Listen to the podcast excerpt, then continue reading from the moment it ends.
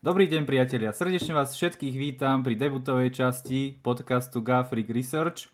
V podcaste sa budem venovať predovšetkým investovaniu, spoločnostiam, biznisu a veľmi príbuzným témam. Do prvej časti pozvanie prijal Marek Kříž. Dobre som to vyslovil, Marek? Jo. Hej, tak... Pohodě, pohodě. Pohode. No, Ma- s Marekom sme sa na Twitteri zoznámili už pred pár rokmi. Ja som vytvoril analýzu o Apple. Marek bol z takých prvých, ja neviem, či ho nazvať fanúšikom, ale prvý človek, alebo jeden z prvých, ktorí si túto analýzu stiahli. Ja som si ho tak zapamätal a v priebehu času, ako sme komunikovali na Twitteri, som si, po, som si proste všimol, že on sa venuje Facebooku a vymyslel som si takú novinku, že ja chcem robiť podcast a on mi na to zareagoval na tweet, že on by porozprával dačo o Facebooku Takže som veľmi rád, že sa na to podujal. Ak ešte spomeniem v úvode, mám problémy s hrdlom, som taký chorý. Proste samé komplikácie ma postihli, ale to není také podstatné. Podstatný je hlavne Marek, jeho zanietenie pre Facebook. Takže ja by som mu v podstate prenechal pomaličky slovo. Máme to tak trošku, trošku, ale hľadám aj viacej pripravené máme nejaké témy, ktoré by sme si chceli prejsť a takisto potom sa posnažíme si vytvoriť nejaký priestor pre ľudí, ktorí nám na Twitteri zareagovali svojimi otázkami. Takže začal stavení Mareka. Marek, povedz niečo o sebe, čo robíš, čím sa živíš, ako to ide u teba s investovaním. Uh, Díky moc za, za pozvání. Mimochodem, já nevím, jestli jsem se tagoval já, já spíš myslím, že mě někdo tagnul, abych říkal něco o Facebooku, aby to nevypadalo, že se, že se spůjdu do podcastu. A, ale, ale uh, abych se představil, tak já podnikám na internetu něko, asi 10 let a v prvních sedm z toho jsem budoval agenturu a poslední tři roky, protože z agenturu jsme pracovali hodně pro klienty z financí, tak poslední tři roky budujeme vlastní finanční, finanční startup nebo fintech startup a zalo to a mimo to jsem investor, malý investor do akcí retailový a nespravuju cizí peníze, spravuju jenom své peníze. A možná ten důvod právě, proč jsem se dostal k Facebooku, tak byl proto, že jsem s ním pracoval jako s reklamní platformou těch posledních deset let. Mě to nějak k tomu, k tomu přivedlo. A protože jsem asi jako early adopter a vždycky se k těm službám, no často se k službám dostávám docela brzo a tím pádem všechny ty jako služby, které Facebook testu, testoval nebo testuje, tak, tak jsem vždycky nějak tak zkoušel a ta firma mi byla, byla blízká. Super. A č- tak prejdeme ďalej, ďalšie téme, čo sme si tu pripravili. Uh, Facebook včera, dnes, ako to vidíš, minulosť Facebooku a prípadne nejaká tvoja indícia alebo väžba Facebook do budúcnosti. Jo, uh, když jsi mi poslal ty otázky, jsem si poslal jako takové okruhy, vlastně, který, které, které budeš chtít no. probírat, tak já jsem nad tím přemýšlel, uh, co říct o Facebooku a k jeho historii. A Facebook vznikl někdy 2004 jako sociální síť na Harvardu, možná jen takové jako summary krátké pro lidi, kteří, kteří nestudovali tu jeho historii a kteří ho sledují jenom poslední roky nebo doby, kdy je na, na burze. Tak vznikl na Harvardu jako sociální síť pro, pro studenty a postupně roloval do celého světa nejdřív byl docela omezený a roloval do celého světa, dneska ten největší sociální síť na světě a 2,9 miliardy aktivních userů a jsou userů, kteří ho denně používají a tím možná důležitý faktor, který bude hrát nějakou roli v celém tom rozhovoru, tak je jeho business model. 97% prostě jako má, celý business Facebooku spočívá v reklamách a v servírování reklam těm 2,9 miliardy uživatelům. A Facebook sám vidí svou budoucnost v Metaverse a do nějaké míry asi v optimalizaci reklam. A možná na, na nás, nevím jestli dneska, ale prostě obecně na, na lidech a na investorech, kteří akcie zvažují a nebo mají, tak je, aby si sami promysleli, do jaké míry chtějí sázet na Metaverse, do jaké míry třeba chtějí, mm, aby Facebook naopak více šlapal do svého stávajícího modelu, optimalizoval ty reklamní formáty, které má a, a zlepšoval monetizaci těch uživatelů, které má. Protože mimo Facebook se bavíme o, o WhatsAppu, o Instagramu a potom tak. těch, a o dalších platformách. No. Keďže si taký v online biznise zdatný, tak skús nám porozprávať a môžu byť kľudne aj tvoje skúsenosti, čo sa týka mm, marketingu a zarábaní na tom Facebooku, prípadne ak máš skúsenosti aj s Instagramom, alebo prípadne aj môžeš niečo porozprávať o WhatsAppe, ako to vnímaš? Komunikátor. Uh... Prípadne Messenger ako, ako službu, alebo teda produkt na komunikáciu s nejakými fanúšikmi, či už nejakej, nejakého biznisu, alebo fan stránky, alebo podobne. Jo, z pohledu marketéra si myslím, že Facebook je pořád relativně na začátku, to znamená, ať už my jako firma nebo historicky jako agentura, když jsme pracovali s Facebookem, tak hodně lidí má tendence ho srovnávat s, s Googlem, jako dvě největší prostě reklamní platformy světa, které hospodařují majoritu reklamní, reklamních budgetů na světě. A Facebook je prostě o těch pár let mladší a myslím si, že těch pár let mu v tom, aby zlepšil tu svoji reklamní platformu chybí. Jde to vidět z pohledu toho marketéra, to jde vidět, že ta reklamní platforma prostě není tak snadná na obsluhu, ní pracuje a byť já už dneska nepracuju s těmi, s těmi platformami, že bych opravdu nastavoval nějaké kampaně, tak když se o tom bavím s, kolegami v práci, tak vlastně vždycky se setkávám s tím, že ta platforma je trochu pozadu, že tam jsou prostě mezery, které ještě budu muset Facebook dohánět. Tak to můžeme vnímat na jednu stranu jako nějaký nedostatek, který teďka má, na druhou stranu jako nějakou příležitost, kterou když Facebook vyladí, tak by mohl jít naproti firmám, které u něj inzerují a a nemohl, nemusel by tam být žádný downtrend v tom, kolik u něj firmy, firmy utrácí peněz ještě následujících pár let. Je to možná jako z pohledu marketéra a z pohledu nějaké, jako nějakých marketingových příležitostí, které Facebook nabízí marketérům, no, které bude nabízet v budoucnu, tak hrozně moc lidí se baví o, o metaverzu, o servírování reklam nebo, nebo targetování reklam v metaverzu a v nějakých dalších formátech, mimo metaverse, to znamená třeba na Instagramu, v WhatsApp. WhatsApp má a, aktuální tržby asi 5 miliard dolarů, což je nějaká, jako, nějaké velmi malé procento z toho, co, co má Facebook. A přitom, a teďka nevím přesný číslo, kolik má uživatelů, WhatsApp je kolem 2 miliard, něco takového asi aktivních userů, tak ten potenciál, ten potenciál je opravdu obrovský na to, že ho jako téměř vůbec nevyužívá. Monetizace WhatsAppu je opravdu, jako ona ani není na začátku, ona ani nezačala v podstatě. A velkou příležitost taky vidím v, v reklamách na Instagramu, který sice nám dneska může jako z pohledu uživatelů připadat, že je už reklamu protkaný úplně, tak uh, Facebook neustále přichází s novými formáty. Teďka poslední rok hodně šlape do těch takzvaných Reels, to jsou takové ty, taková ta krátká videa a na kterých už uživatelé tráví asi 20% veškerého času, který tráví na, na Instagramu. To znamená, možná to procento je vyšší, jo, teďka nechci kecat, ale jako fakt vysoký procento na to, že to je takhle nový formát v porovnání s tím newsfeedem nebo s těma stories. Takže tam vidím nějaké další příležitosti z pohledu marketérů, na které se můžou připravit a které budou nejspíš využívat v dalších letech. Je to tak. Čo sa týka konkurencie, zaznela aj otázka na Twitteri, že čo si myslíš o kopírovaní niektorých tých produktov alebo služieb alebo funkcií, ktoré si Facebook podstate, ak chce držať trend, musí nejakým spôsobom prispôsobiť. Ako má napríklad Snapchat alebo TikTok a podobné nové platformy, ktoré vznikajú. Dokonca tá nová sieť, ktorá vzniká, že v nejakom reálnom čase sa vytvorí nejaký post a zverejní sa to v jednom čase, teraz má nejaký reel, alebo nejak sa to nejak tak podobne volá. Jo, jo. Uh, no, obecně s kopírováním těch formátů asi jako nemám nějaký zásadní problém, jako samozřejmě je v tom, je, je v tom nula invence a jako ne, neocenuju to a nemyslím si v tu chvíli, že by Mark Zuckerberg přišel s, ně, s něčím tak inovativním na, v tu chvíli, kdy přijde s novým formátem typu Reels, což je v podstatě uh, skopírovaný formát od TikToku, nebo když přišel se Stories, uh, kopí od, od Snapchatu. A na druhou stranu když vidí aktivitu uživatelů na světě a co, co zrovna používají, tak je, je úplně pochopitelné, že prostě chce využít ty své platformy, které má a které teda do nějaké míry určitě inovativní jsou nebo byly v té době, kdy vznikly a díky tomu dneska mají ty miliardy uživatelů, o kterých se tady bavíme.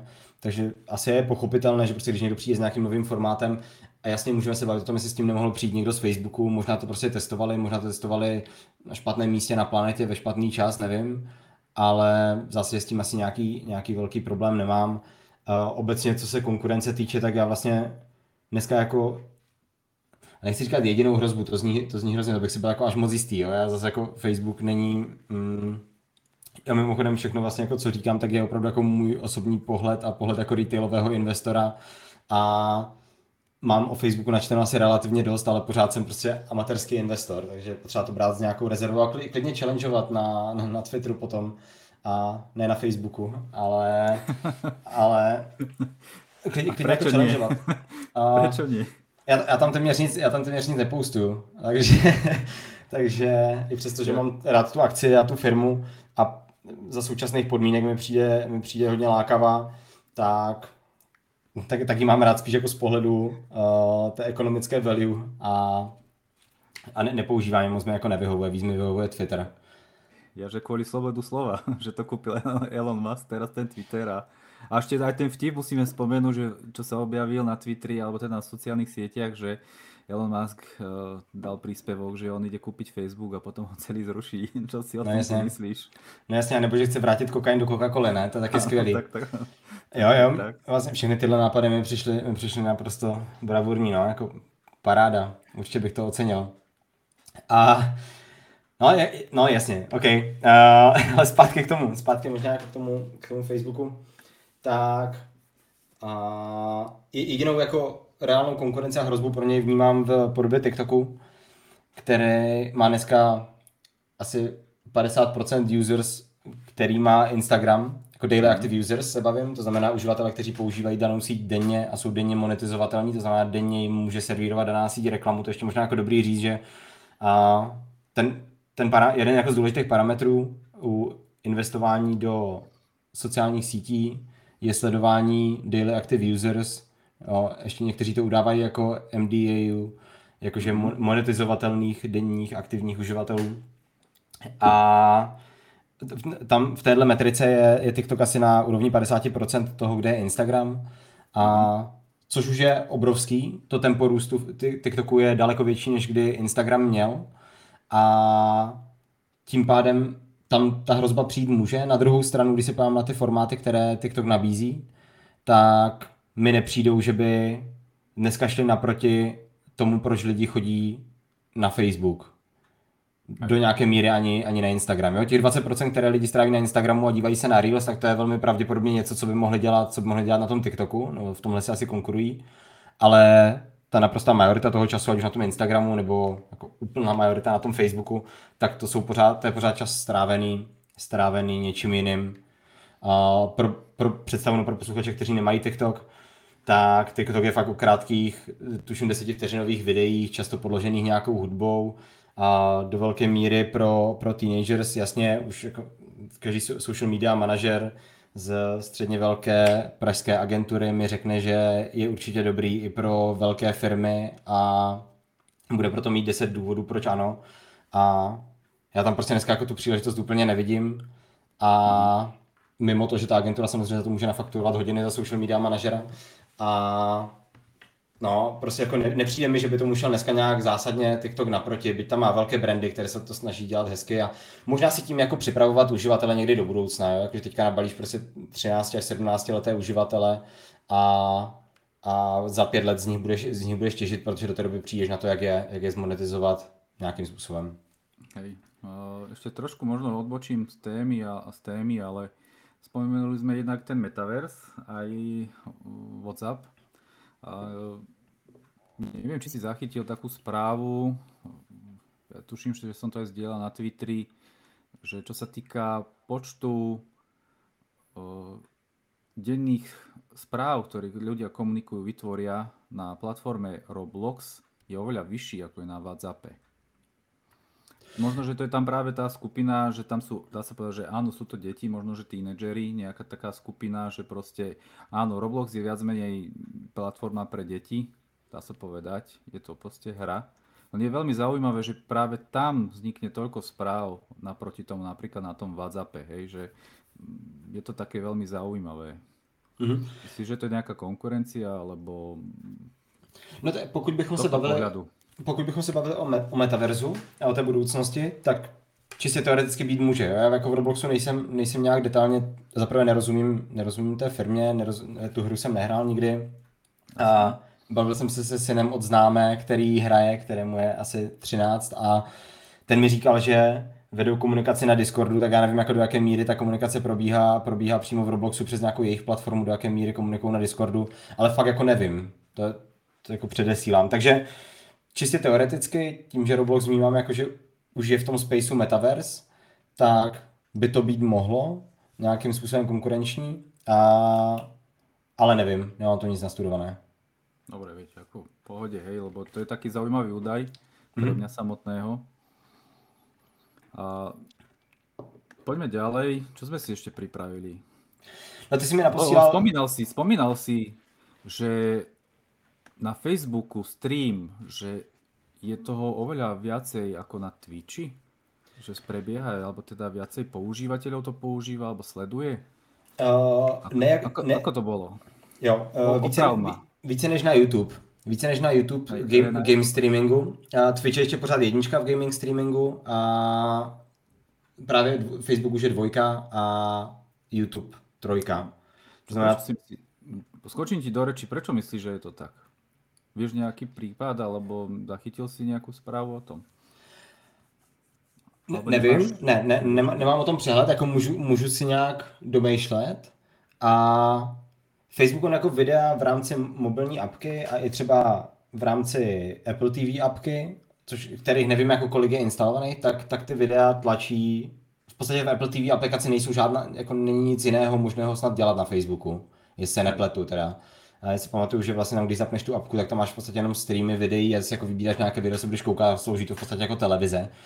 A tak čistě teoreticky si říkám, že do nějaké míry Facebook prostě s těmi čísly bude operovat velmi kreativně a protože prostě tím userům bude ty videa podsouvat, nebo jakože ti usery ty videa budou sledovat, aniž by vlastně chtěli, možná, nevím, jestli počítají to video až po pěti vteřinách sledování, tak jak to bylo před x roky, nebo jestli už teďka to počítání to, toho sledování je, je, je jiné na Facebooku a často se videa aut, auto spouští, automaticky spouští v tom newsfeedu, když si v aplikaci. To znamená, jako je možný, že k tomu výpočtu došli nějakým způsobem, který není tak legitimní, jako třeba ten výpočet u YouTube. Každopádně to číslo je úplně ohromující, no, a vůbec bych něco takového nečekal. Jasné. Tuto máme, pozerám otázky, čo nám chalani zdieľali. V podstate to, dá sa povedať, sme mohli zahrnúť ešte skorej, ale je tu otázka, nebojíme sa, že by Facebook mohol posk- zastihnúť taký istý osud, ako napríklad v sociálnej sieti MySpace.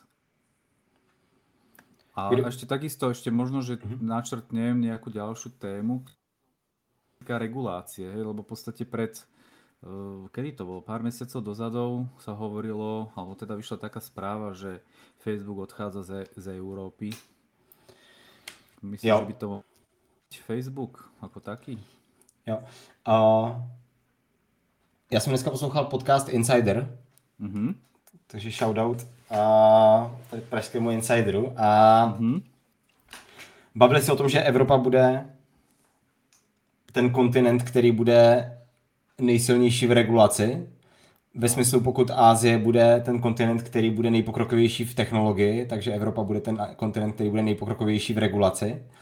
A tak možná to byla taková jako nějaká předzvěst toho, kdy Evropa pokládá za svůj největší úspěch posledních deseti let eh, GDPR a, mm, a to myslím jako naprosto vážně. A Facebook to asi do nějaké míry jako ví a reflektuje na to. Nemyslím si, že to, že to myslel vážně v tu chvíli a nemyslím si ani jako, že to je realistické, aby, aby odešel z kontinentu tak, takhle jako razantním jednorázovým způsobem, že by prostě vypl web pro, pro desítky zemí. Hej, hej, Takže potom, ne, nevím, možno že potom kopec influencerov nemalo robotu.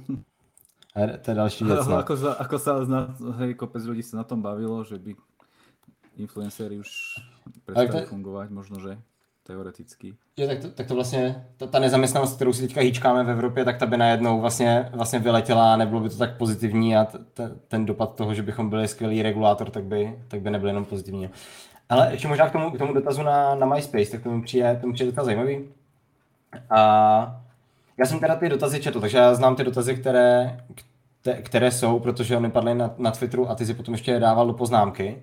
A kdy, když, když padl tenhle jako na MySpace, tak mi to přišlo, mi to přišlo fajn, protože je podle mě dobré, ono to často totiž jako někde bývá v diskuzích, je? Jakože MySpace, jestli Facebook nepostihne stejná budoucnost jako MySpace, dobrý připomenout, že MySpace je stejně starý jako Facebook a plus minus rok prostě. A MySpace vzniklo tuším 2.3 a Facebook 2.4. A to znamená, to není o tom, že by MySpace přišlo na trh v roce 97 a Facebook a, a kvůli tomu, že potom přišel na svět Facebook 2.4, tak MySpace 2.7 zkrachovalo. Jako ta, ta historie byla úplně jiná. A v podstatě MySpace se, se dost dobře dařilo po tom launchi, asi až někdy do roku 2008, tuším, tak bylo větší než Facebook. A myslím si, že fakt až nějak čtyři roky po startu Facebooku vlastně se stal nejnavštěvovanější sociální sítí. MySpace potom měla ještě několik nějakých eskapát, oni to docela rychle prodali ti zakladatelé, prodali to tuším Fox News nebo někomu takovému a který s tím nenakládal úplně, úplně optimálně. Potom to nějak přebral Justin Timberlake s nějakým investičním fondem. Více se začali fokusovat na hudbu, už nebyly tak obecná sociální sítě jako předtím. A vlastně jako tam bylo několik těch jako transitions v tom průběhu, které měly za důsledek to, že prostě MySpace někdy v roce, já nevím, 2012, 14, nevím, to jako už vůbec nemám ponětí vlastně v jakém roce, tak v podstatě přestalo existovat, jeho návštěvnost byla úplně nicotná.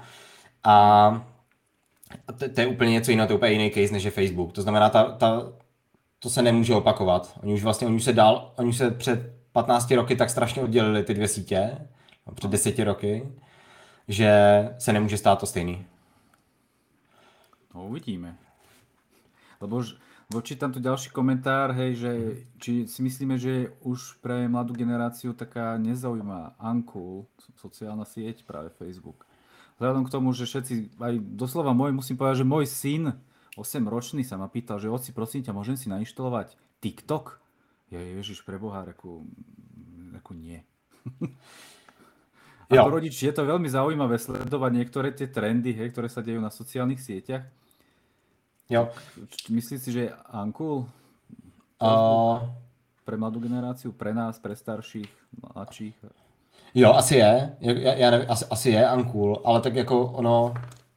Přemýšlím teďka nad nějakým brandem v úplně jiné branži, který prostě tím, jenom tím stářím se stal, se, se stal Uncool a po, nějaký, po nějaké další jako změně se zase jako, jako retro služba vrátil a, a začal být úplně v pohodě a všichni ho začali, začali akceptovat. Jako, to, to podle mě ne, není vlastně není vlastně jako legitimní. A on prostě, ano, protože ta síť už existuje docela dlouho, tak prostě je takovým nějakým zaběhlým standardem, tím pádem nenese sebou takový ten prvek té coolness, kterou prostě mají ty nové čerstvé věci, které na začátku mají prostě ti early adopters, kteří se typicky typicky uh, do toho dostávají z těch mladších generací. To znamená, přesně Facebook jsme u nás v Česku, já nevím, kdy spustil 2.7, 2.8, něco takového. A to vím, že tam vlastně jako celá moje třída tehdy na, na základce ještě, tak chtěla prostě být. A bylo to strašně cool a postupně vlastně potom na střední to bylo pořád jako docela cool a vlastně jako někdy, já nevím, já jsem končil střední 2.12, 2.13, něco takového. A v tu chvíli vlastně to tak jako přestávalo být a potom jako do toho ti jako tak občas něco vstoupí, tam vstoupil Instagram, všichni používat Instagram, a potom do toho vstoupí milion dalších sítí, to nebudu všechny jmenovat. Loni si můžeme pamatovat docela čerstvě Clubhouse, který prostě no. vznikl a teďka už tam je jenom, jenom, jenom pan Milfight a z české, pozůstatek českého Microsoftu. A No, takže prostě jako ono, tohle se jako děje podle mě běžně a ti, kteří přežijou, tak se možná moje, moje hypotéza, tak se prostě dostanou do téhle fáze, že už přestanou být tak cool pro tu mladší generaci a Možná potom nějakými novými formáty typu Reels to zase trošku jako vždycky oživí, jako jednou za, jednou za rok, jednou za dva, ale spíše se z toho stane nějaký, nějaký standard. Jako já si nemyslím, že by Google byl třeba cool pro lidi, jako mít Google Mail. A dost pravděpodobně před 25, před 25 30 roky to bylo jako jo cool. Ano, ano. Tým sa, asi, tým sa dá súhlasiť. Ako marketer, čo hovoríš na to trackovanie okolo iOS a Apple, čo vytvoril tú to obmedzení na sledování. Já jsem, já jsem o tom vlastně jako četl, v té době a kdy, kdy to jako nasazovalo, kdy se o tom diskutovalo nejvíc, tak jsem s měl jako, možná nějakou jako lehkou obavu, ale asi nic hroznýho. A protože my jako firma jsme si s tím jako nějak, nebo nás to jako nějak vlastně neovlivnilo v zásadě.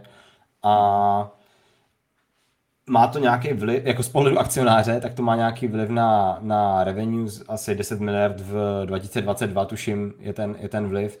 A asi jo, Facebook si s tím nějak, do nějaké míry poradí, podle mě začne uživatele trackovat trochu jinak, už je hodně reklamních agentur, které se vyvinuly své vlastní řešení, které pracují s úplně jiným typem trackingu. Uh-huh. A vy používáte a... nějaké? Prepáč, ti skočím do reči, vy úplně používáte nějaké? Úplně v pohodě. Ne, ne, ne, nepoužíváme vlastně nic, nic jiného, jako žádné z těchto uh, řešení. A nepoužíváme mimochodem, takový jako fun fact, tak jedno takové řešení má vyvinuté právě uh, bývalý spolumajitel MySpace, který potom, co prodal MySpace, teda nevím, jestli tam ještě má nějaký minoritní share, ale potom, co prodal MySpace, tak založil reklamní agenturu, a která právě má nějaký tool, který řeší nějaký cross-device tracking a podobné věci. Takže fun fact. Mm-hmm. A myslíš, že to bude niečo takéto, môže sa stať ešte aj na Androide operačnom systéme, alebo prípadne Windows, alebo uh, macOS, alebo niečo také? Lebo sú tam tie, tie platformy na nejaké tie obmedzenie reklamy a sledovania, čo aj na prehliadačoch zvyknú bývať. Jo, tak já si myslím, tak Android to vlastně, nebo Google už oznámil, že Android to má v plánu udělat tuším na konci tohohle roku. Mm-hmm. A jo, jo, on už to oznámil. Mm-hmm. A když ty tak jako teďka taková public math, jo? Jakože když se zamyslím v reálu, kolik, kolik uživatelů má Android versus iOS, je to tuším iOS asi nějakých 30%, Android 70, nebo 35, 65, nevím, něco takového, tak kdyby ten dopad měl být čistě touhle jednoduchou matikou, vůbec teďka neřeším to, že v nějakých zemích je, ve kterých třeba Facebook eh, ještě uh, má třeba dražší reklamy a podobně, tak je tam třeba víc jeden z těch, z těch operačních systémů, ale když to vezmu takhle jako na placato 30 versus 70, tak pokud by ten efekt se měl vlastně velmi jednoduchou trojčlenkou aplikovat, tak by to znamenalo, že uh, to je jako další desít, desítky miliard a v konečném důsledku nějakých nějakých 30 miliard prostě, které, o, o které Facebook přijde. Na druhou stranu a Google, Google by byl do jisté míry sám proti sobě, a protože je pořád největší reklamní systém na světě, a asi do jisté míry sám ta data potřebuje. Myslím si, že by se proti němu uživatelé že by jako brojili ve velkém v momentě, kdyby ta pravidla ne, jako neplatila pro jeho aplikace. To jako je možný, že Google to v nějaké, do nějaké míry zavede, a tak, aby své aplikace od toho ochránil vlastně a jich se to netýkalo, ale, ale nemyslím si, že by to mělo mít ten vliv, který by se dal takhle jednoduše dopočítat. Mm-hmm.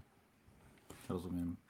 Skúsme teraz načrtnúť takú tému, a trošku by sme nadbehli si nad uh, úvod, čo sa týka budúcnosti, ale čo sa týka metaverse, kryptomeny, o ktorých sa hovorí v súvislosti s Facebookom už v posledných pár rokov. Dá sa povedať, že vytvorila, alebo teda plánoval Facebook dve kryptomeny, ktoré sa nejakým spôsobom nepodarilo podariť, zreálniť asi na margo tých regulácií hovorí sa o nejakej ďalšej tretej kryptomene, tak skúsme nejak sa pozrieť na kryptomeny v podaní Facebooku a takisto prípadne aj ten metaverse.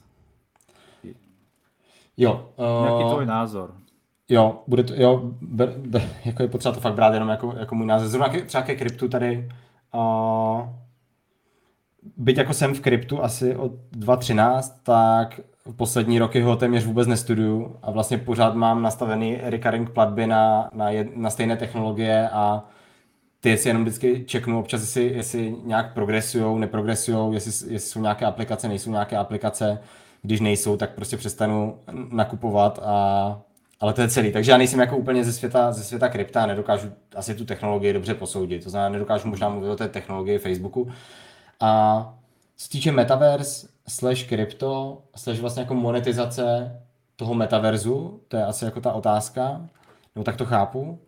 A pro, tam, tam je ta budoucnost úplně jasná. Jako pokud Facebook teďka hodlá každý rok proinvestovat tuším 10 miliard dolarů, možná to jako trošku, trošku, trošku sníží tuhle částku po tomhle roce a po těch současných výsledcích, tak, nebo jako už, se, už to vypadá, že je konzervativnější v těch, v těch predikcích, tak uh, prostě bude muset Metaverse nějakým způsobem monetizovat, jako naprosto logicky. A je otázka jak.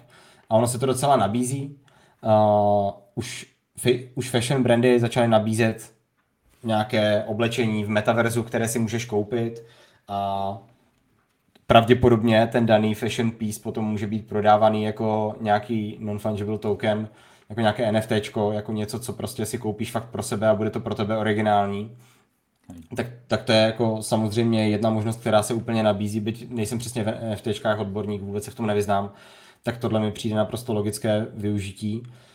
A když si někdo řekne, jako, že to je úplná kravina, tak já si třeba jako dokážu představit, pokud má člověk meeting v, ve VR, já nevím, jestli, jestli někdy měl, já jsem tak jako před dvěmi, třemi roky jsem si docela často hrál s kamarádem ping-pong ve VR a povídali jsme si prostě dvě hodky, jsme hráli pinec a Říkal jsem si, že vlastně mě hrozně iritovalo, že jsem se nemohl převízt do toho třeba, jako hrál jsem tam v těch nějakých hadrech, které tam byly prostě jako v té hře a vypadalo to úplně tragicky. A, a ten peněz byl skvělý. Takže já si mhm. dokážu představit, pokud tam budeme mít prostě meetingy, tak já velmi pravděpodobně budu chtít být oblečený dost podobně, tak jak jsem prostě v běžném světě, pokud se nezmění nějak zásadně uh, ten způsob, jak, jak Metaverse plánujeme využívat. Že bychom tam třeba byli za něco úplně jiného, než jsme v reálném světě na těch meetingsích.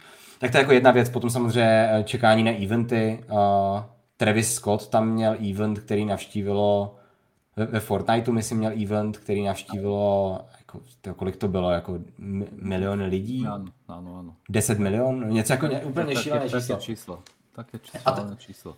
A to, to, je úplně skvělý, jako já pamatuju, že přesně když jsem uh, chodil do VR relativně často jednu dobu, tak jsem občas chodil na nějakou akci, nebo jsem tam pořídil hru, ve které jsem se učil mixovat a občas tam přišel někdo si prostě poslechnout, jak, jak, jak hraju, tak mi to přišlo vlastně jako hrozně fajn využití toho, toho VR, toho metaverzu teoreticky. Takže bude stěvat další DJ Bageta alebo nějaký cesto? Ne, ne, ne, ne, ne, to asi, to asi ne. No, a, to... Ne, to, mě, mě to jako bavilo fakt čistě jako z pohledu uh, zkoumání toho, co ta technologie umožňuje a, mm-hmm. a No a vlastně my jsme se začali bavit o té monetizaci jo? a všechno to, co já popisuju, všechny ty jako real use casey z toho VR světa, tak ti nabízí hrozně moc způsobů, jak to monetizovat. Vlastně úplně stejné způsoby, jaké ti nabízí fyzický svět. A já vlastně jako vždycky říkám, nelimitujme se v, v virtuální realitě těmi fyzickými náležitostmi, které má reálný svět, a zatím si jako stojím, jako je úplná kravina, no podle mě je úplná kravina kupovat si pozemky ve VR, jako mi to přijde úplně bizarní, jako jasně pojďme si koupit nějaké pixely ve VR, klidně, ale s těmi pixely si potom hrajme, ale koupit si pozemek a myslet si, že na něm postavím dům, jak si tady myslí některé realitní kanceláře v Česku, tak to je, mhm. to, to je úplný nonsens, jakože proč bych tohle dělal, jako se, to bych musel být úplný šílenec, ne? Jako teď přece, já když budu ve VR, tak já chci třeba bydlet uprostřed pískoviště, ale fakt jako v tom písku a probudit se na mozzarelle třeba. A jakože vlastně vůbec, a, a nevím, a večer tančit na slunci. Takže a vlastně vůbec nechci mít ty fyzické mm, zákonitosti toho běžného světa, jakože to bych byl totální blázen, jakože vlastně to, to nevím, proč bych tam vůbec chodil takže to mi přijde jako úplná kravina kupovat si pozemky, ale, ale i některé ty konzervativní use cases, které jsem popsal, koupě oblečení a koupě nějakého DJského deviceu nebo koupě nějak, nějakých hudebních tracků, jako v, tak, tak mi vlastně dává smysl. A, t- a je to takové to jako nejvíc nízko vysící ovoce, které tam ty značky můžou začít podle mě monetizovat. Na, nadbiehaš mi na ďalšie otázky. Neviem, poznáš, trošku odbočím od témy Facebooku. Ale nuka sa mi otázka, poznáš The Sandbox? Asi si na to narážal, že tam sa kupujú nejaké tie pozemky? Jo, jo, znám, no. Hej, lebo proste tam, hej, proste veľké firmy kupujú pozemky a je to veľmi zaujímavé, hej, a zatiaľ aspoň ja, čo mám z pohľadu, tá kryptomena, tak teraz trošku je na takej jednej úrovni, ale tvoj, tvoj názor na to je veľmi zaujímavý, hej, že... že Podle mě... OK podle mě zrovna za sandboxem stojí takové množství lidí a, a i celebrity, že oni podle mě dokážou jako pivotovat, nebo doufám v to. A přijde mi, že zrovna zatím je fakt jako obrovské množství chytrých lidí, takže věřím, že budou pivotovat a že jako nakonec skončí něčeho jiného, než budou prodávat pozemky, protože to mi přijde jako fucking stupid, to je úplně debilní. Můžeš si tady mluvit prostě. Já si myslím, že to nebudou děti pozerať, ako já jsem s tom úplně OK. Dúfam, že nás nevypnú už teraz, keď to budú sledovať nejakí ľudia. Ale a veď uvidíme, aké budú reakcie. Dobre, na čo to... Čo platforma, ktorú kúpil Facebook, Oculus, startup od veľmi ambiciozného mladého muža, meno si teraz naozaj nespomeniem toho chalaniska, ale čo som čítal o ňom takú krátku biografiu, veľmi šikovný chalanisko a vytvoril z toho Oculus. Čo myslíš, a... čo plánuje ďalej Facebook s Oculusom? Jo, tak on vlastně ten, Teďka vyšla nějaká nová zpráva, v pohodě, v pohodě. Teďka vyšla nějaká nová zpráva o tom, že uh, plánuje rolovat nějaké, tuším, tři, čtyři kategorie headsetů uh, v tomhle příštím roce. Takže uh, rolovat ve smyslu prodávat, jakože vydat a prodávat. Nejspíš už jako na nich pracuje, vyvíjí je, má je v nějakém pokročilém stádiu. A takže já si myslím, že Facebook prostě bude nadále se snažit zasáhnout co největší množství lidí. I proto ta investice je tak brutální. Jako těch 10 miliard dolarů to není jako vyhozené do vzduchu. Pokud si myslíme, že Metaverse bude, bude prostě věc, kterou lidi budou používat do nějaké míry, kterou budou navštěvovat nebo se kterou nějak budou pracovat. A, ale oni prostě do toho potřebují dohnat masu lidí. No. Jako tam dneska, jestli tam je uh, v těch horách, jako vím, že Oculus už si loni koupilo více lidí než třeba Xbox.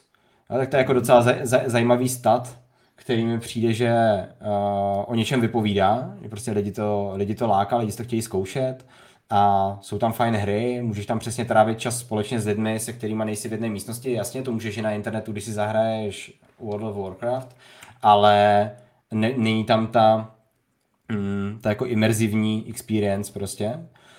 A a No ale třeba v těch Horizons od Facebooku, tak tam je pořád jenom 300 tisíc 300 tisíc uživatelů, myslím. Takže oni pořád potřebují do toho dostávat víc a víc lidí, tím pádem ty investice teďka budou velké a v momentě, kdy se tam dostane ta masa, tím odpovídám vlastně jako tam to, co si myslím o Okulu. Já si prostě myslím, že oni teďka budou do toho investovat velké množství peněz, to i jako nějak předesílají, potřebují tam nahnat masu, v momentě, kdy tam bude masa, nevím, co, co, co je tím jako myšleno, vlastně nevím, kde je to číslo, které, kdy oni si řeknou, OK, tak teďka nám to začíná dávat biznisově smysl, můžeme začít monetizovat, můžeme uh, zdražit nějaké, nějaké typy deviceů, zlevnit nějaké jiné a no, takže t- takový bude podle mě jejich postup.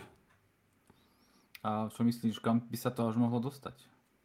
Do jaké míry? Tvoja nějaká predikcia budoucnosti 10 rokov v rámci virtuálny svet, metaverse, ako by mal rolu na tom Facebook, reklamy a podobné nástroje okolo toho Labs například. Uh, Jo. Já jsem jako obecně mimo to, co tady, co tady říkám, tak já jsem obecně velmi skeptický k metaverzu a já si myslím, že ten způsob, jak, jak, jak, jak se Facebook rozhodl to dělat, takže je hodně agresivní a byť Facebooku do ta jeho agresivita vychází, tak tohle je úplně jiná disciplína než, než uh, přidávání reklamních formátů do platform, kde jsou uživatelé. Proto, uh, tady si znova vlastně zkouší to, co udělal a ani vlastně to možná není srovnatelné s tím, co udělal před těmi, před těmi 20 roky jako Facebook, když prostě založil sociální sítě, jo, protože předtím už aspoň lidi chápali internet, byli tam asi do větší míry, než jsou dneska ve VR, to nevím, ale myslím si, že jo. A bylo to asi s nás pochopitelné, než, než je dneska Metaverse. Já si myslím, že ta agresivita je možná až přes příliš. Z pozice investora si klidně dokážu představit, že by mohl být Facebook konzervativnější, a naopak se fokusovat na ten svůj primární zdroj příjmu a no, promiň, jaká byla otázka, já jsem se teďka zasnil. No tak ako vidíš celou tu budúcnosť, napríklad aj to, ako sa to volá, tá služba Facebook Labs, budúcnosť Labs. Uh, ja na, jestli... na ten horizont, že si spomenul. Jo, jo. Predtým, uh, chvíľkou. Jo, myslíme takové to jako Facebook Reality Labs, jo? Jako tady, tady to je jejich oddělení. Já to, ano, ano to vede Michael Ebreš, myslím, a je, dělá to 3% příjmu Facebooku pro kontext a já to vnímám jako spíš jako research studio, research and development studio, mm-hmm. které prostě zkoumá možnosti, no. A Stejně jako u každého research a developmentu si asi ten investor, který do firmy investuje, musí říct, jestli je ochotný, aby daná firma, jestli, jestli má třeba daná firma kompetentní management a jestli je ochotný, aby daná firma tolik peněz spendovala do R&D. Mm-hmm. Asi nechám na každém, ať si to vyhodnotí. Jako za, za mě já jsem byl trošku nekomfortní uh, na konci uplynulého roku, nebo nevím, jestli to bylo, uh, myslím, že POC 4 2021, tak uh, právě se bavili o těch nákladech, které s tím budou spojené. A to, to magické číslo těch 10 miliard dolarů a to jsem si jako říkal, to, to, to už je jako dost a vlastně už mi to přestávalo, přestávalo být komfortní z pozice toho uh, um, toho investora, kterému se nechce přemýšlet moc jako za roh. A Facebook už jsem vnímal jako takovou, takovou money machine trochu. A on jako je, objektivně na, na té úrovni té reklamní platformy, a tak je. A no, it asi. Dobre, v pohode. Ďakujem aj tak za všetko zatiaľ. Čo tu máme? Prejdeme, asi sme z tohto minuli všetko, myslíš? Pozrime sa na to spolu. Jo. Máme tu aj také, že nejaké aféry Facebooku. Chce sa ti do toho ísť nejaké únik osobných údajov alebo Cambridge Analytica? Alebo necháme to tak, je to taká stará vec? Alebo jo, je to, to přesně. Vnímaš? Alebo ako to vnímáš prípadne nejakou vetičko dvoma? Je to stará věc. A Facebook si na to dává hrozně bacha. Cambridge? Analytica, jo, myslím si, že jo. Že ono, je, ano, oni jdou na hranu. Mm-hmm. To uznávám, ale dál, myslím si, že jsou velmi obezřetní po těch, po těch skandálech, které teďka byly medializované tak, jak byly. Myslím si, že Facebook schytává větší bídu, než, ne, než je nezbytně nutné. Jakože jsou tady další platformy, které s údaji nepracují nějak jako zásadně jinak. Ano, možná tím, že těch údajů nemají tolik, tak si nemůžu dovolit s nimi pracovat tak, jak pracoval Facebook, no pracuje Facebook. Mm-hmm. ale nemyslím si, jako, že by ten morální kompas Facebooku byl nastavený úplně blbě. A ty poslední skandály, o kterých se bavíme, tak podle mě už jsou fakt x let na zpátek. A zrovna Cambridge Analytica, tak reálně ten sběr dat tam probíhal někdy 2012, 13, kdy byla, kdy byla ta aplikace, aplikace v provozu a od těch, mm-hmm. nevím kolika, 300 tisíc, 500 tisíc uživatelů. Jí vlastně nepoužívalo moc uživatelů tu aplikaci na Facebooku a jenom tím, že to jako se sbíralo data těch kamarádů, těch uživatelů, tak se to dostali asi k 80 milionům lidí, ale jako jinak vlastně to nebylo zas tak jako beru to jako prostě fail, který nastal a je to asi jako něco, s čím se musí člověk smířit. Proto, protože prostě to nikdo jiný nedělal v takovém objemu jako Facebook, nikdy. Oni jsou první, kteří prostě dělají tady tohle v takovém objemu. A ano, musí, musíme si nastavovat nějaké hranice, musíme, je dobré mít na to regulace, já jsem určitě proto, aby se regul, regulovalo, docela zásadně, ale prostě Facebook je první, který tímhle prochází, no tak asi, asi to je s tím spojený. Hej, pravda, pravda, čo hovoríš. Myslíš, že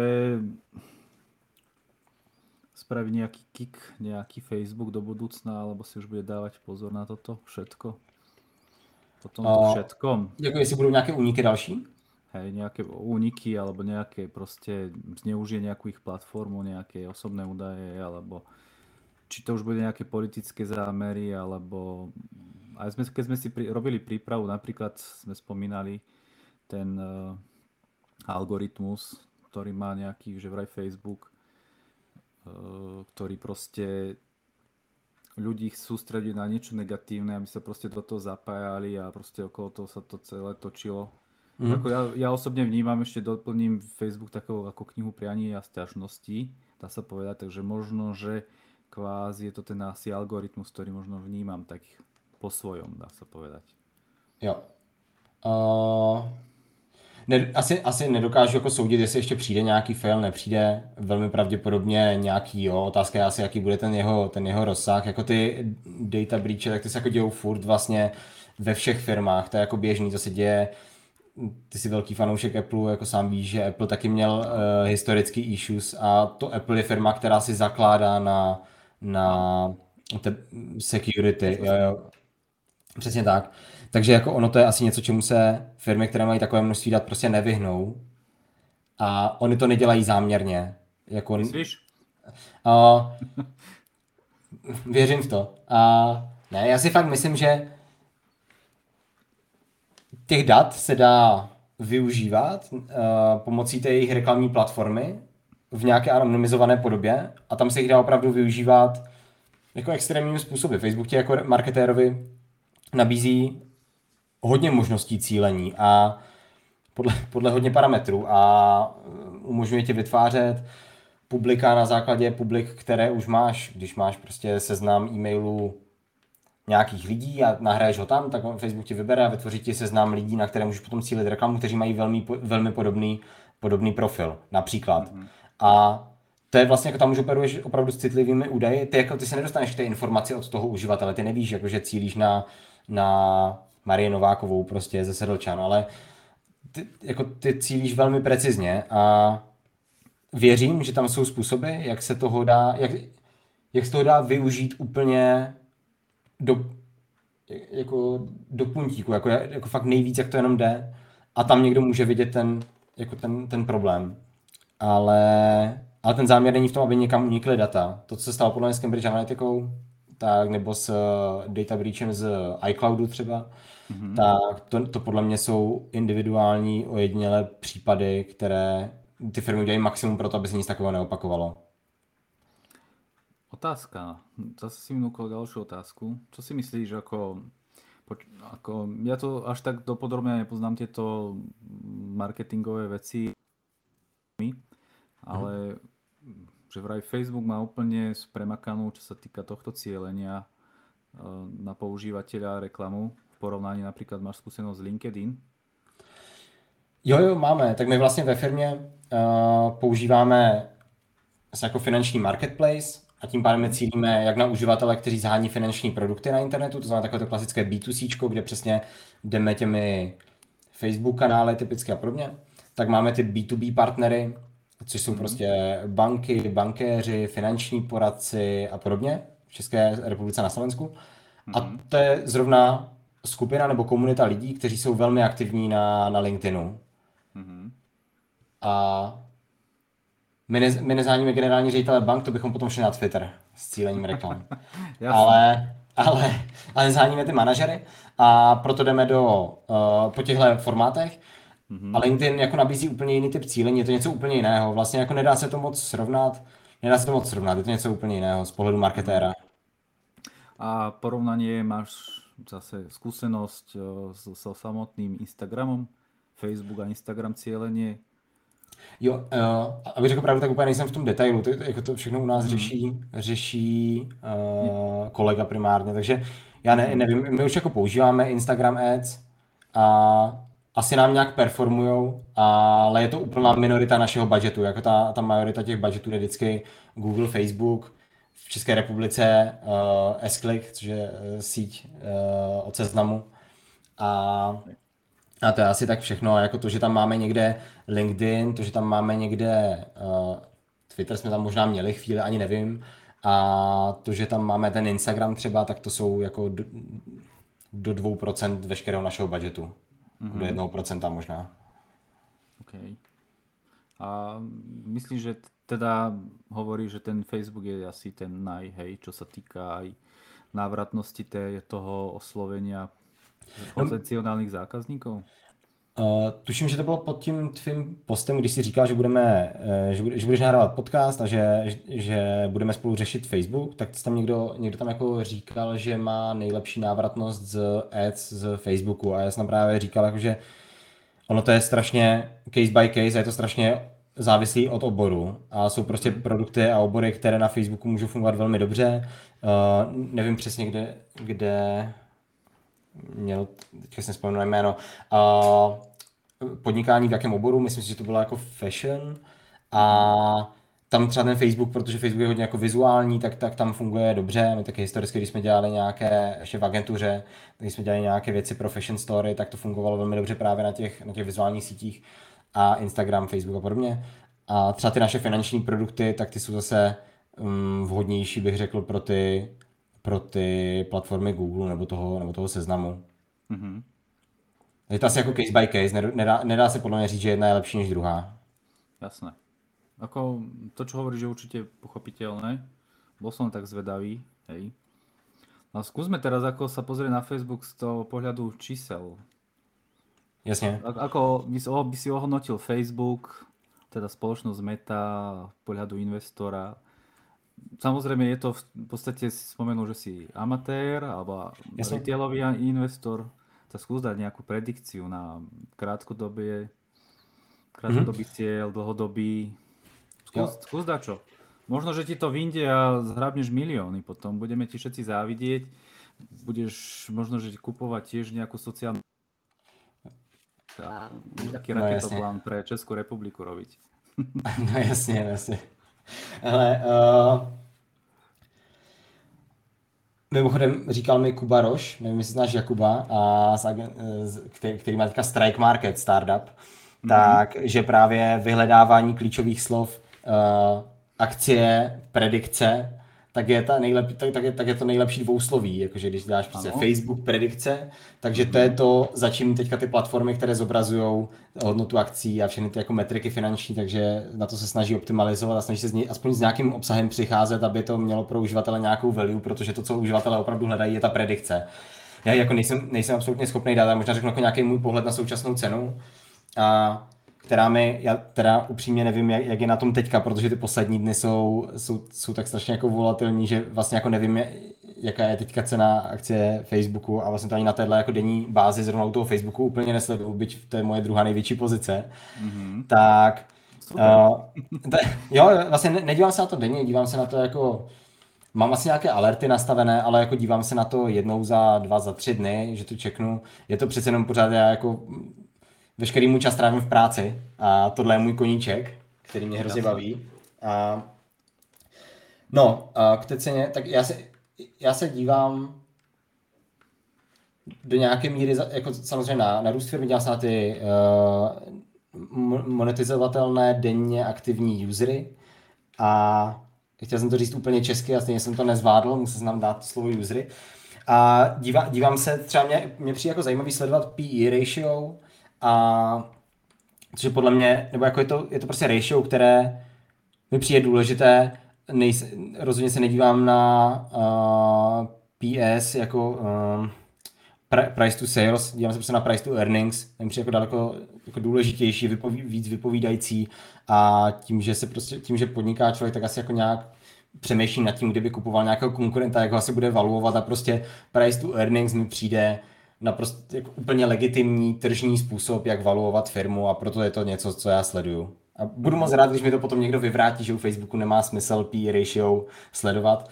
No a mě jako za toho současného stavu, kdy to je někde kolem, kolem 15 násobku, tak mi to přijde jako velmi rozumná koupě.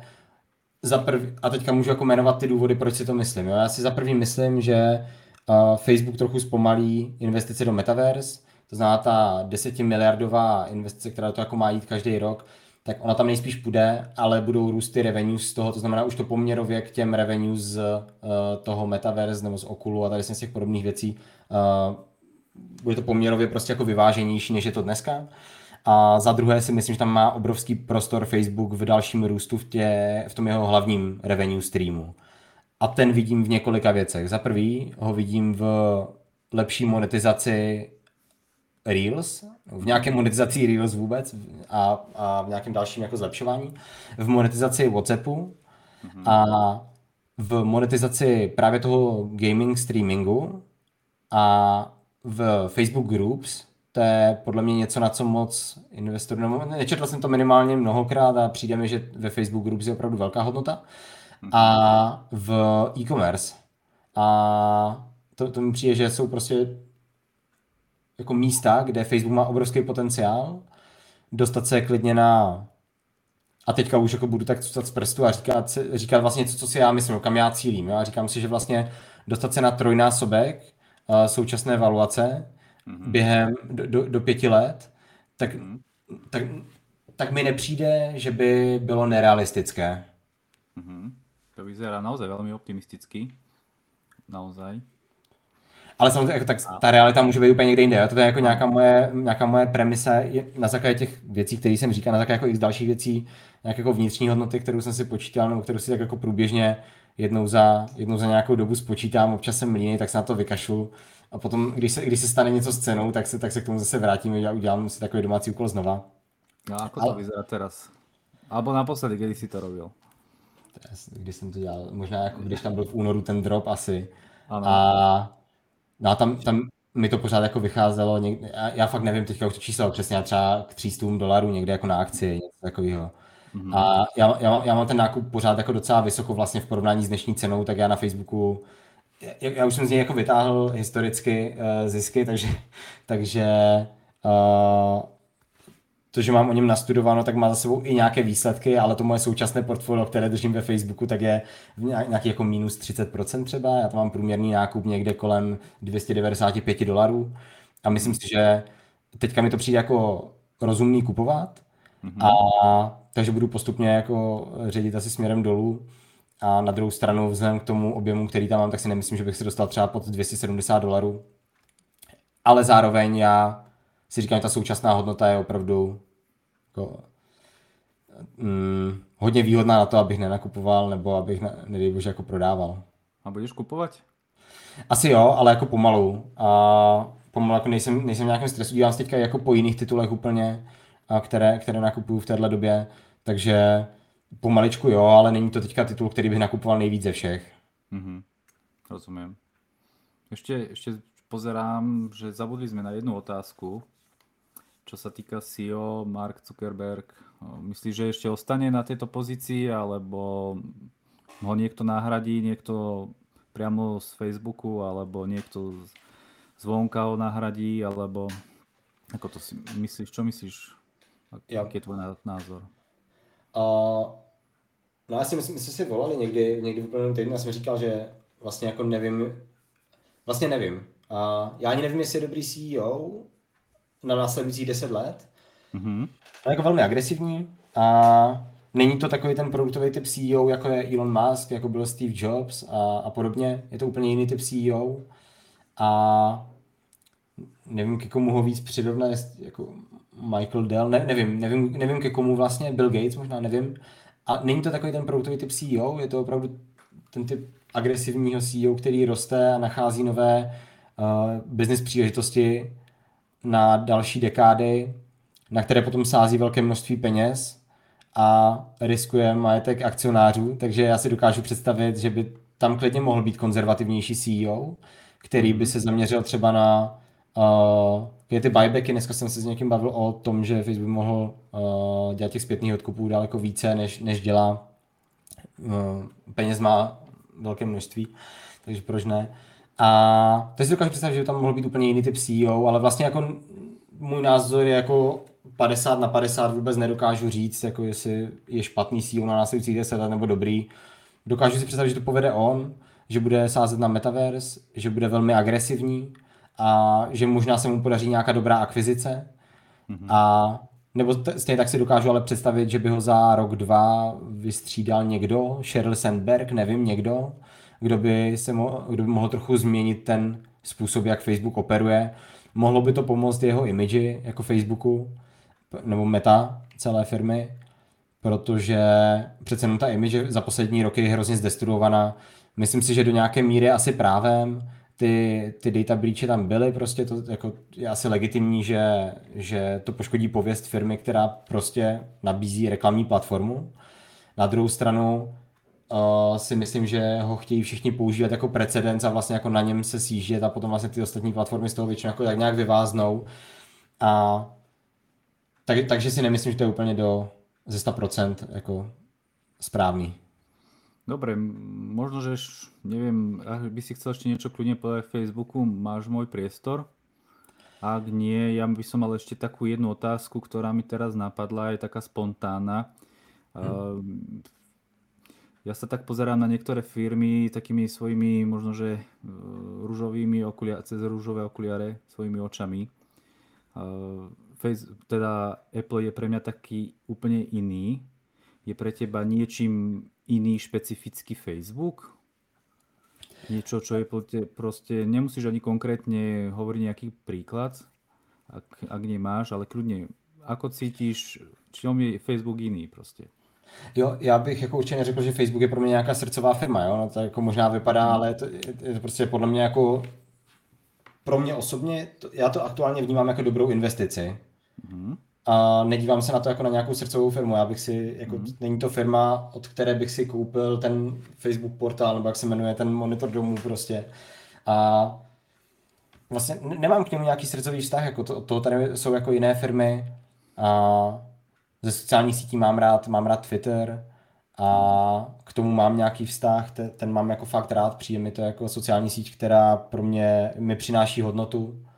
Máš a, akcie? a teďka, já se, ne, teďka ne. A hmm. měl jsem několikrát historicky, a když jsem se svezl na nějaké jako vlně, ani nevím vlastně proč, nikdy jsem, já jsem do toho xkrát jako šel ani ne s krátkodobým cílem, ale vždycky to skončilo na tom, že, ten, že během nějaké doby se vystřelil natolik, že jsem si říkal, že pro mě nedává smysl být ještě víc greedy a, a prodal jsem, když jsem na tom realizoval nějaký, nějaký zisk, který jsem chtěl. Takže te, teďka aktuálně nedržím, pokud se po tříletém vedení Ilona Muska vrátí na burzu, jak teďka Elon Musk uh, predikuje, tak, tak to, tak, tak možná nakoupím, nevím. Dobre, Teďka aktuálně ne.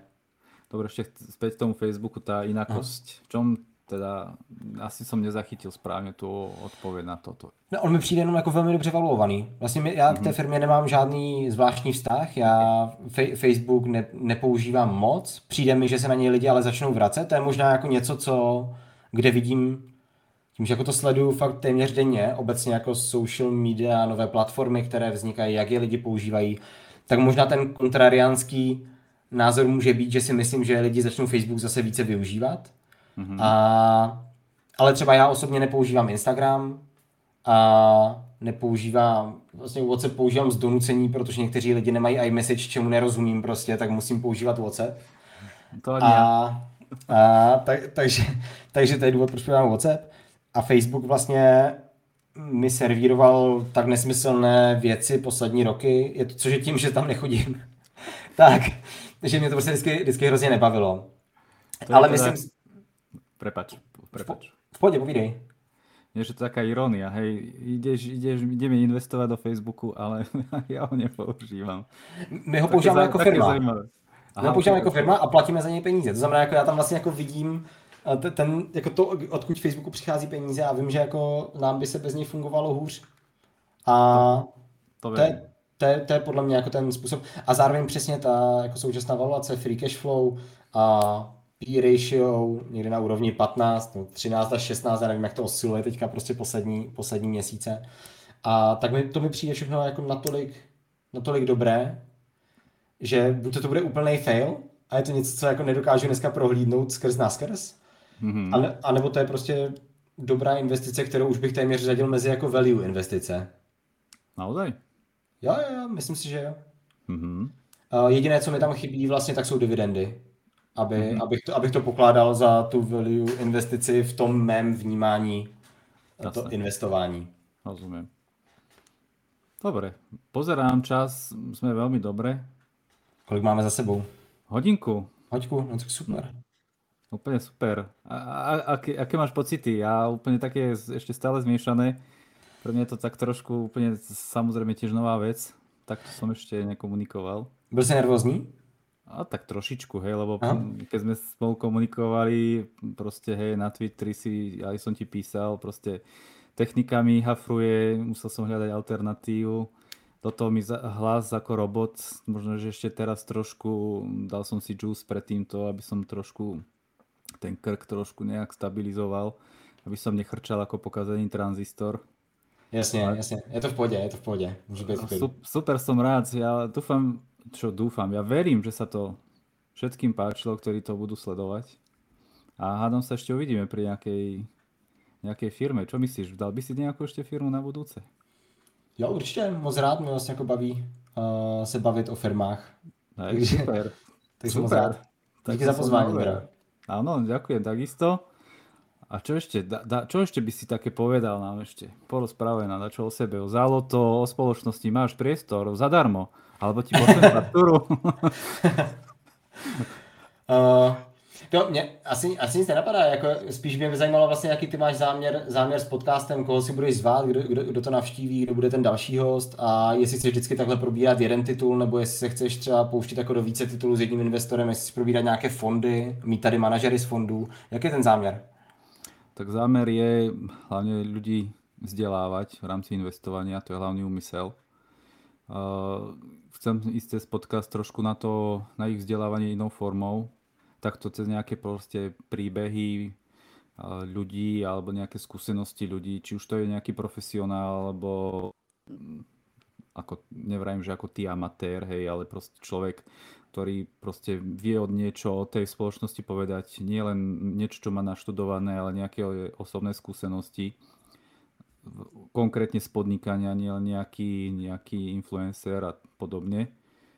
A ďalšia, ďalšia odpoveď na otázku, tak v príprave je naozaj, ja si myslím, že veľa toho zaujímavého.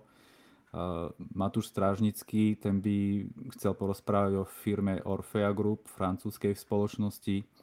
Verím, že profesionálny investor, ktorý možno, že tak trošku zmení tú váhu, že to bude fakt profesionál, portfolio manažer, Michal Semotan z JNT banky, ktorým sme sa bavili, že by mohol porozprávať práve o Volkswagene a čo sa týka ďalších firiem, bude to trošku komplikované z toho hľadiska, že nachádzať takých ľudí, čo by dokázali o takýchto firmách rozprávať, sa hľadajú ťažko. Ako si samozrejme aj sám si mohol všimnúť na Twitteri, eh, zatiaľ málo ľudí mi zareagovalo na to, čo by, sa, čo by išli so mnou do podcastu, hlavne v tej úvodnej časti. Som naozaj veľmi rád, že si mal trpezlivosť ísť do so mnou Hej, na to si naozaj veľmi vážim. Čo sa týka ďalších profesionálov, určite budem oslovať ďalších. Uh, dúfam, že sa aj Dano Gladiš podujme na, neviem, o BMW alebo o Berkshire Hathaway, Warrenovi Buffettovi. Hej, to je naozaj veľmi zaujímavá téma. Uh, mám v príprave ľudí napríklad o neuromorfike, čo je proste, dá sa povedať, že disruptívna technológia, počítače určené pre umelú inteligenciu, pretože aktuálny výkon tých počítačov nepostačuje na pre tú umelú inteligenciu, či už je obecnú, alebo ja proste o tej umelej inteligencii až tak to neviem, takže mám tam človeka, ktorý by mi prišiel o tom porozprávať viacej. To by mohlo zaujímať hlavne investorov, ktorí sa zaujímajú o nejaké uh, firmy ako je Nvidia, Intel, AMD a im podobným čo by mohlo byť zaujímavé. Takisto plánujem pozvať babu, ktorá by mi mohla porozprávať o Číne, Tajvane, ich kultúre, politike, lebo na Twitteri, hej, sledujeme, že tí ľudia načrú nejakú tému a je to pre mňa taká inšpirácia, že aha, vedia, poznám takého a takého človeka, tak skúsim ho osloviť.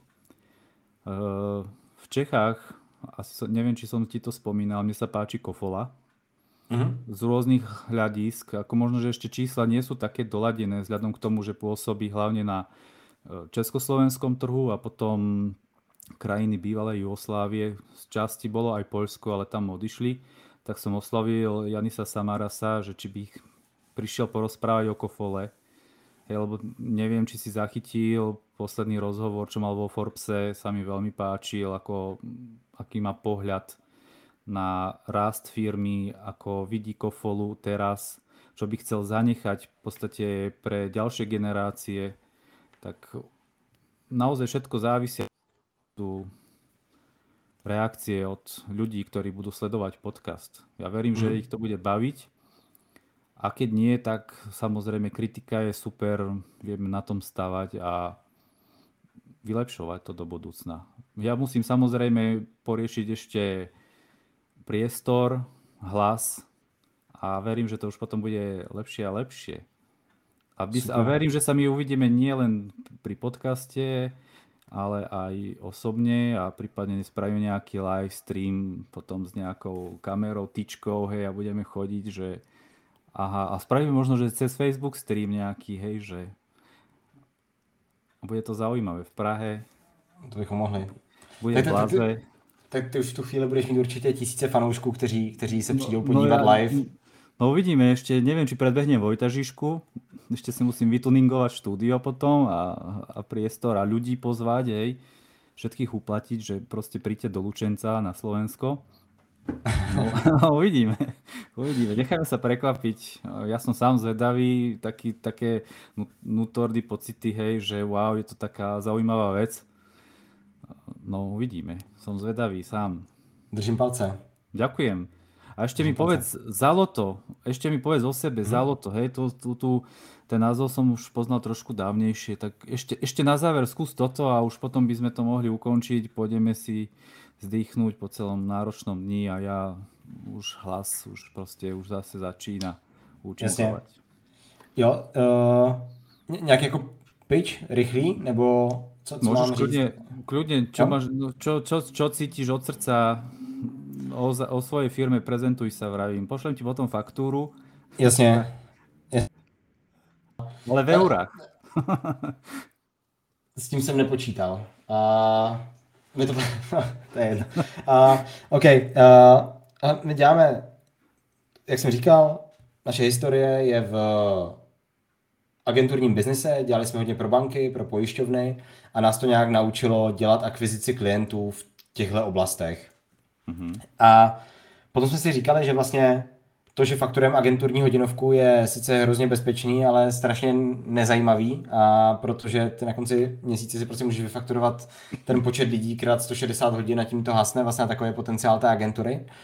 A říkali jsme si, že se zaměříme na nějaký vlastní produkt a spustili jsme, spustili jsme Zaloto, nebo řekli jsme, dívali jsme se na ty finanční vertikály, které prostě byly a které se dají online řešit. Řekli jsme si, jako jestli jít do spotřebitelských úvěrů, nějakých ty druhů pojištění a jaké produkty vlastně banka nabízí. A nabízí je třeba do nějaké míry online, jaké nabízí a ještě se online zařídit nedají, jaké produkty jsou složité a proto tam je malá kon- konkurence v tom online prostoru a podobně. Nějak jsme se tak jako vyfiltrovali, že vlastně bylo několik oblastí, které nám přišly zajímavé.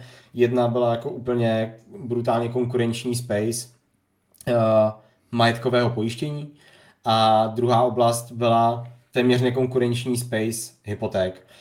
Obojí to mělo nějaké důvody, proč to je konkurenční nebo proč to není konkurenční.